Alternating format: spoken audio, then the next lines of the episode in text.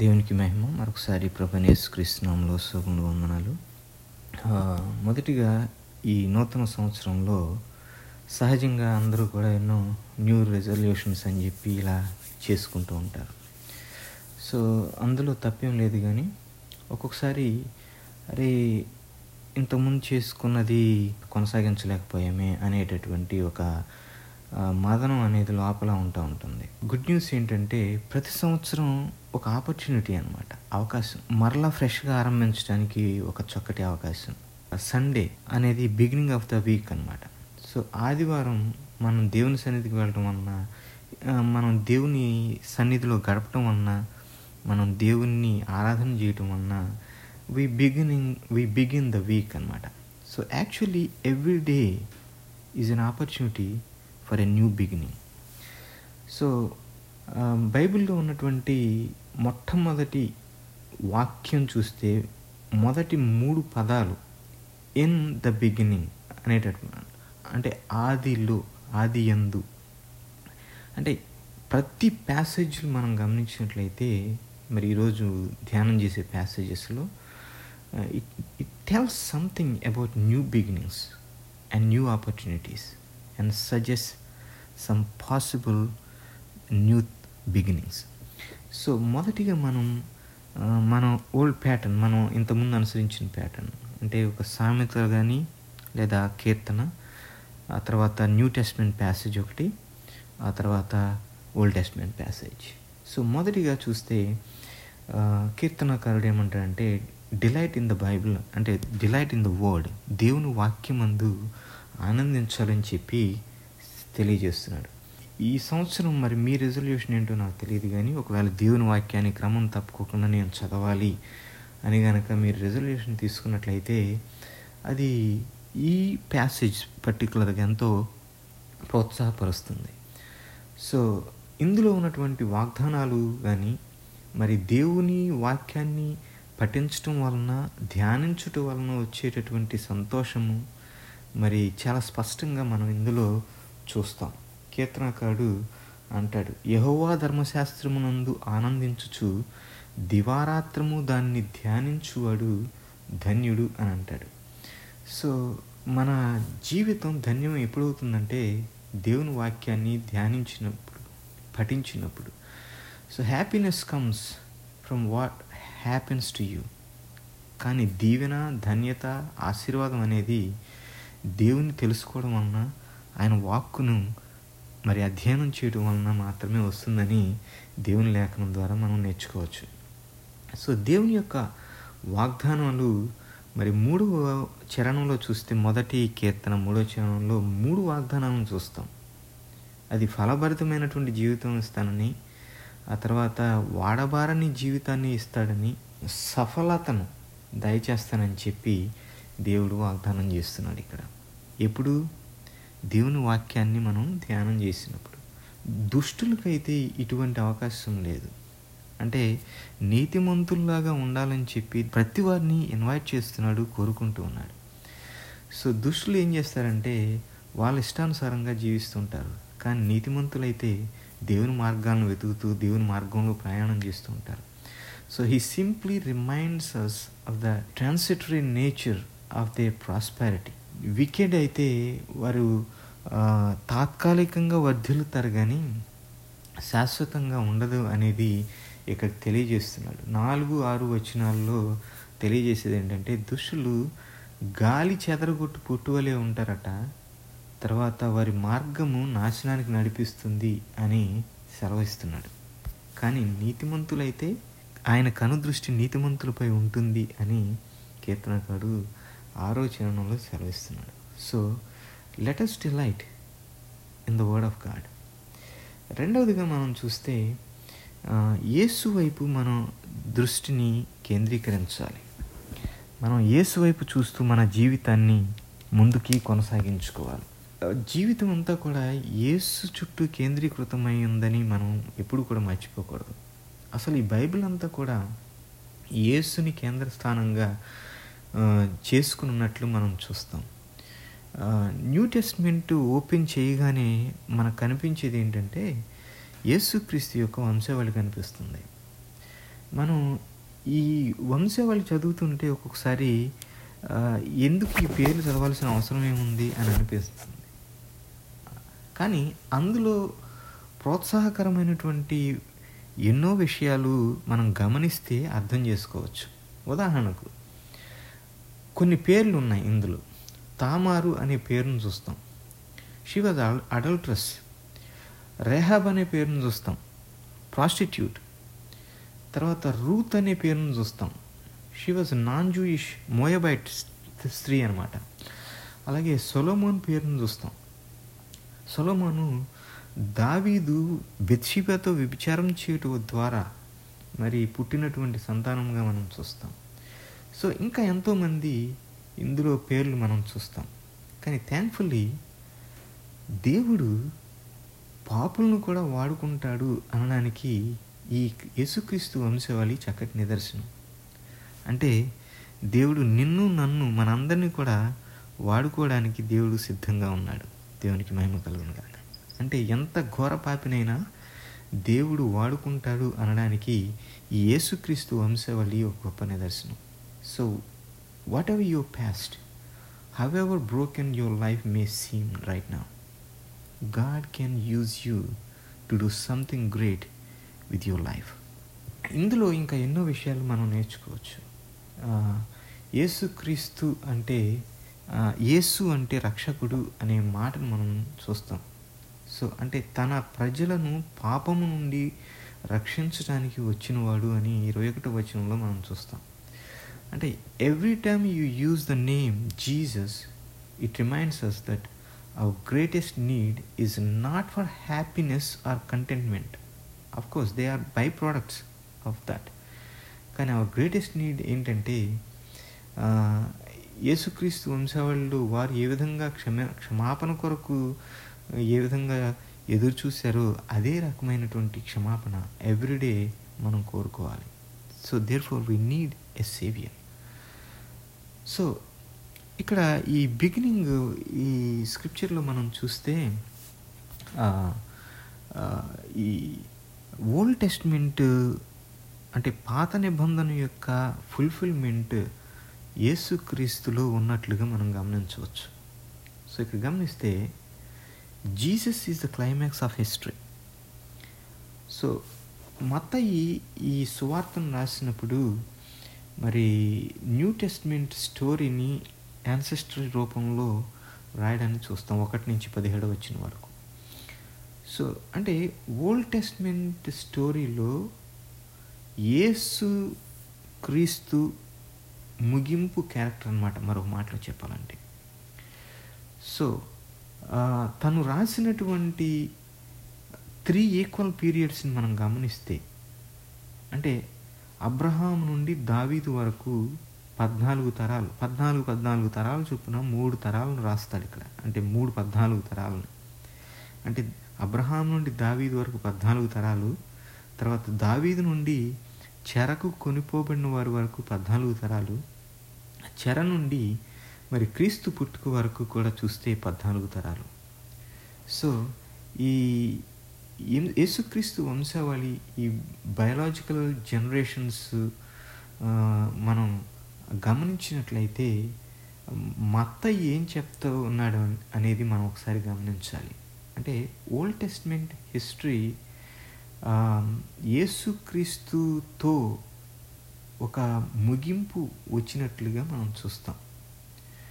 So Matthew was pointing out that Old Testament history falls into three three approximately equal of of times crucial crucial events అంటే అందుకే Jesus ఏసయ్య ఈ పాత నిబంధన స్టోరీకి ముగింపు అనమాట is the climax so climax has been reached అలాగే యేసుక్రీస్తులో దేవుని యొక్క వాగ్దానాలన్నీ కూడా నెరవేర్చబడ్డాయి. సో యేసుక్రీస్తు మరి is not only the completion of Old Testament story at a historical level కానీ ఈయన ఎన్నో ప్రవచనాల నెరవేర్పు అలాగే దేవుని యొక్క వాగ్దానాల మరి పరిపూర్ణత అయి ఉన్నాడు. సో మత్తయి కంక్లూడ్ చేస్తూ అంటే ఈ కన్సెప్షన్ కానీ ఆయన పుట్టుక కానీ తర్వాత తర్వాత ఆయన ఎర్లీ చైల్డ్హుడ్ కానీ తర్వాత ఆయన కోచ్ చేసినటువంటి అంటే యేసు యొక్క జననము ఇవన్నీ కూడా మనం అబ్జర్వ్ చేసినట్లయితే ఆయన కోచ్ చేస్తూ మత్తయి ఆయన ఫుల్ఫిల్ చేసినటువంటి విధానాన్ని చూపిస్తూ ఉన్నారు ఇక్కడ. So the first one is fulfilment in the conception at Jesus so మత్తైసు వార్త ఒకటవ అధ్యాయము ఇరవై రెండు ఇరవై మూడు వచనాల్లో మనం చూస్తాం. ఇదిగో కన్యక గర్భవతి కుమారుని కన్ను ఆయనకు ఇమ్మానుయేలని పేరు పెట్టుదురు. అని ప్రభువు తన ప్రవక్త ద్వారా పలికిన మాట నెరవేరినట్లు ఇదంతయు జరిగను. ఇమ్మానుయులను పేరునకు భాషాంతరమున దేవుడు మనకు తోడు అని అర్థము అంటాడు. So all of history. మరి చరిత్ర కానీ మరి ప్రాఫసీ కానీ మరి వాగ్దానము కానీ యేసులో పరిపూర్ణమైంది. సో మరొక మాటలో చెప్పాలంటే దీన్ని మనం ఎలా అన్వయించుకోవాలి అంటే your whole life is completed in Jesus every part of your life అంటే అది నీ పని కావచ్చు లేకపోతే నీ కుటుంబం కావచ్చు రిలేషన్షిప్స్ కావచ్చు మరి మిత్రులు కావచ్చు మెమరీస్ కావచ్చు డ్రీమ్స్ కావచ్చు ఎవ్రీథింగ్ కంప్లీటెడ్ ఇన్ జీసస్ ఏమే మరి చివరిగా మనం పాత నిబంధనలో ఉన్నటువంటి ప్యాసేజ్ మరి గమనించినట్లయితే సహజంగా ఆ- ఆరంభంలో ఏముంటుంది? Creation God's creation is amazing అనమాట so we need to enjoy God's creation so ఇక్కడ we're not here by chance ఎందుకంటే ఈ సృష్టినంతటిని కలుగు చేసిన వాడు సృష్టించిన వాడు దేవాది దేవుడు. సో అంతేకాకుండా నీవు నేను మనందరం కూడా ఆయన యొక్క సృష్టి అయి ఉన్నాం. పైగా నీవు నేను మనందరం కూడా ఆయన ఇమేజ్లు అంటే తన పోలిక చొప్పున సృజించబడినటువంటి వారం అని చెప్పి లేఖనం సెలవిస్తుంది. సో ఈ ఆదికాండము మరి ఈ యూనివర్స్ ఎలా ఆరంభమైందో మనకు చూపిస్తుంది. యూజువల్గా సైంటిఫిక్ థీరీస్ ఎట్లా ఉంటాయంటే ఎలా ఎప్పుడు అనే క్వశ్చన్స్పై ఆధారపడి ఉంటుంది. కానీ ఇందులో మనకు ఆ క్వశ్చన్స్కి సమాధానం ఉండదు. ఇందులో ఏముంటుందంటే ఎవరు ఎందుకు అనే ప్రశ్నలకు సమాధానం ఉంటుంది. సో సై ఈ శాస్త్రీయకమైనటువంటి ఈ సిద్ధాంతాలు సైంటిఫిక్ థియరీస్ ఈ వివరణను నిరూపించలేదు తిరస్కరించలేదు. బదులుగా అవి కాంప్లిమెంటరీగా ఉన్నట్లుగా మనం గమనించాలి. సో ఈ ప్యాసేజీని మనం చదువుతున్నప్పుడు న్యూ టెస్ట్మెంట్ కోణంలో మనం పరిశీలన చేస్తే ఇందులో మరి త్రియేక దేవుడు ఇన్వాల్వ్ అయినట్లుగా సృష్టిలో ఇన్వాల్వ్ అయినట్లుగా చూస్తాం. సో హిబ్రూ పదం అంటే దేవుని యొక్క నామధేయాల్లో ఒకటి ఎలోహీమ్ అనేటటువంటి పేరు. ఎలోహీమ్ అనేది it's not a singular noun it's a plural noun so పరిశుద్ధాత్ముడు సృష్టిలో ఇన్వాల్వ్ అయి ఉన్నాడు ఒకటి రెండు ప్రకారంగా. అలాగే యేసుక్రీస్తు కూడా ఈ సృష్టిలో ఇన్వాల్వ్ అయి ఉన్నాడు మూడో వచ్చిన ప్రకారం. So Jesus is God's word and through him the universe was created అదే యోహాను కూడా తన సువార్తలో మొదటి మూడు వచనాల్లో మనం చూస్తాం. సో ఇక్కడ గమనించినట్లయితే ఈ క్రియేషన్ అకౌంట్లో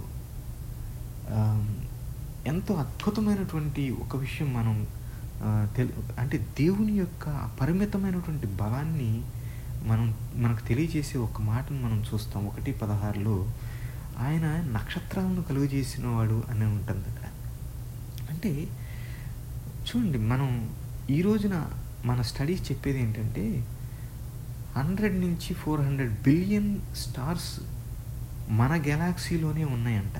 అంటే మన గెలాక్సీ అని ఎందుకు అంటున్నానంటే మనకు మనకు మించినటువంటి అంటే ఈ గెలాక్సీ కాకోకుండా ఇంకా హండ్రెడ్ బిలియన్ గెలాక్సీస్ ఉన్నాయట. అందులో మనదొకటి. సో అందులో మన దాంట్లోనే హండ్రెడ్ నుంచి ఫోర్ హండ్రెడ్ బిలియన్ స్టార్స్ మనం చూడగలిగితే లేకపోతే ఉంటే ఇంకా ఎన్ని ఉన్నాయో. అంటే ఆయన ఎంత బలవంతుడైనటువంటి దేవుడు మనం గమనించాలి. వీటన్నిటిని ఇవన్నీ కూడా ఆయన యొక్క చేతి పని అయి ఉన్నాయి. So he made them just like that so అంత సృష్టిలో దేవుడు మనిషిని సృజించడం అనేది చూశారు. అది that's the pinnacle of his creation అనమాట అంటే ఇక ఆయన క్రియేషన్లో ఉన్నతమైనటువంటిది ఏదైనా ఉంది అంటే ఆయన దృష్టిలో అదే నరుని సృజించడం. So you and me myself we are made in the image of God so if we want to know what God is like it is men and women together అంటే స్త్రీగా పురుషుడిగా నిన్ను నన్ను సృజించాడు. సో ఆయన్ని ప్రతిబింబించేటటువంటి ఇమేజ్లో నిన్ను నన్ను సృజించాడు. So every human being is created in his image and should be treated with dignity ఓసారి కొంతమందిని మనుషు మనుషులను చులకంగా చూస్తూ ఉంటాం. కానీ ఎప్పుడైతే నువ్వు ఈ సత్యాన్ని గ్రహించావో మనిషిని ఎన్నడూ కూడా చులకనగా చూడకూడదు. We have to treat every human with dignity respect and love so your ability to communicate with God is reflection of the fact that you are made in his image so దేవుడు మరి తన సృష్టి తన యొక్క పోలిక చొప్పున నిన్ను నన్ను సృజించాడు. చాలామంది అనుకుంటారు ఐఎమ్ వర్త్లెస్ చాలామంది అనుకుంటారు ఎంతో ఇన్సెక్యూరిటీగా ఫీల్ అవుతూ ఉంటారు. నాకు విలువ లేదు నా జీవితానికి విలువ లేదు అనుకుంటారు. కానీ బైబిల్ ఏం చెప్తుందంటే ఆయన సృష్టించిన ప్రతిదీ కూడా మంచిది అని బైబిల్ చెప్తుంది. అంటే ఏది చెడ్డదాన్ని సృజించలేదు రబ్బిష్ని ఆయన సృజించల. So God created you. ప్రతి మనిషి కూడా విలువైనటువంటి వాడే విలువైనటువంటి వారే అనేది మనం గుర్తుంచుకోవాలి. సో ప్రతి ఒక్కరిని కూడా ఆయన ప్రేమిస్తూ ఉన్నాడు ఆయన ఆమోదిస్తూ ఉన్నాడు.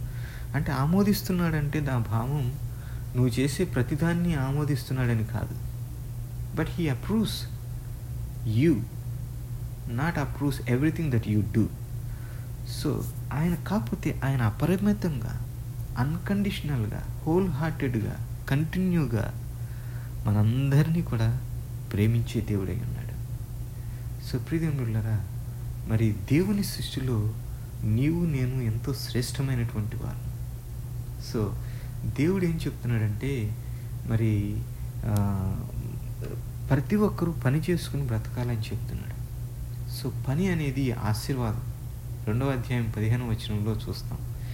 సో దేవుడు సృజించి మనకి పని కల్పించాడు అంటే కొంతమంది ఏమనుకుంటారంటే మానవుడు పడిపోవడం వలన కష్టపడి పని చేయాల్సి వచ్చింది అని అనుకుంటారు. నో పని అనేది ఆశీర్వాదం. దేవుడు మనకు అనుగ్రహించినటువంటి ఒక బ్లెస్సింగ్ అనమాట సో అంతేకాకుండా రెస్ట్ అనేది ఇంకా ఎక్స్ట్రా బ్లెస్సింగ్ అనమాట దేవుడు ఇచ్చినటువంటి ఎక్స్ట్రా బ్లెస్సింగ్. ఎందుకంటే దేవుడు ఆరు రోజులు పనిచేసి ఏడో రోజున విశ్రమించాడట. సో విశ్రాంతి అనేది మనిషికి ఉన్నటువంటి అద్భుతమైనటువంటి ఒక చక్కటి ఆశీర్వాదం. So these days of rest ఉంది చూసారు? అంటే డే ఆఫ్ కానీ లేకపోతే హాలిడేస్ కానీ ఇలాంటివి ఉన్నాయి చూసారు. They are special blessings so God bless the seventh day and made it holy అని బైబిల్ చెప్తుంది. అంటే పవిత్ర పరిశుద్ధపరిచాడట ఏడో విశ్రాంతి దినాన్ని. So holidays are not just holidays they are holy days అంటే పవిత్రమైనటువంటి దినాలు అవి. So they point to the fact that life is primarily about being rather than doing so don't feel guilty about taking time off holidays are good in themselves so అంతేకాకుండా holidays అనేవి స్పిరిచువల్గా మనం recharge చేసుకోవడానికి ఉపకరించేవి. So don't work too hard. ఎందుకంటే దేవుడే మరి ఆరు రోజులు పనిచేసి ఏడో రోజు విశ్రమించినట్లుగా మనం చూస్తాం. So we need rest so let us enjoy the creation of God so దేవుడు మరి రెండవ అధ్యాయము పదహారు పదిహేడు వచనాల్లో మనం గమనించినట్లయితే ప్రతి విషయంలోనూ పర్మిషన్ ఇచ్చాడు కానీ ఒక్క ఒక్క విషయంలో ఆయన అనుమతి ఇవ్వాలి. అనుమతి ఇవ్వాల. సో ఆ ఒక్క విషయము నీకు అక్కర్లేదని చెప్పాడు. సో హీ వాంట్ దెమ్ అంటే నువ్వు గనక ఆ విషయంలో జోక్యం చేసుకుంటే నీకు పెనాల్టీ ఉంటుంది అవిధేయత చూపిస్తే పెనాల్టీ ఉంటుంది అన్నాడు. అందుకే ఇక్కడ మనం అర్థం చేసుకోవాల్సిన ఒక్క విషయం ఏంటంటే you do not need to know and experience evil so God wanted you to know only good దేవుడు మంచే తెలుసుకోవాలనుకుంటున్నాడు కానీ ప్రతిదీ తెలుసుకుని ప్రతి చెడు దాంట్లో కూడా నువ్వు ప్రవేశించాలని దేవుడు కోరుకోవట్లా. సో మరి దేవాది దేవుడు మరి మనకు అనుగ్రహించినటువంటి సృష్టిలో నిన్ను నన్ను ఒక శ్రేష్టమైనటువంటి మరి సృష్టిగా సృజించినప్పుడు నీవు నేను ఎంతో విలువైనటువంటి వారముగా గుర్తించి ఆ విలువైనటువంటి జీవితాన్ని ఇచ్చినటువంటి దేవాది దేవుణ్ణి మరి ఎంతో విలువగా మనం పూజిస్తూ సేవిస్తూ ఆయన వాక్కులను ధ్యానం చేస్తూ మన జీవితాన్ని ముందు కొనసాగించుకుందాం. దేవుడి మాటలు దీవించునుగాక.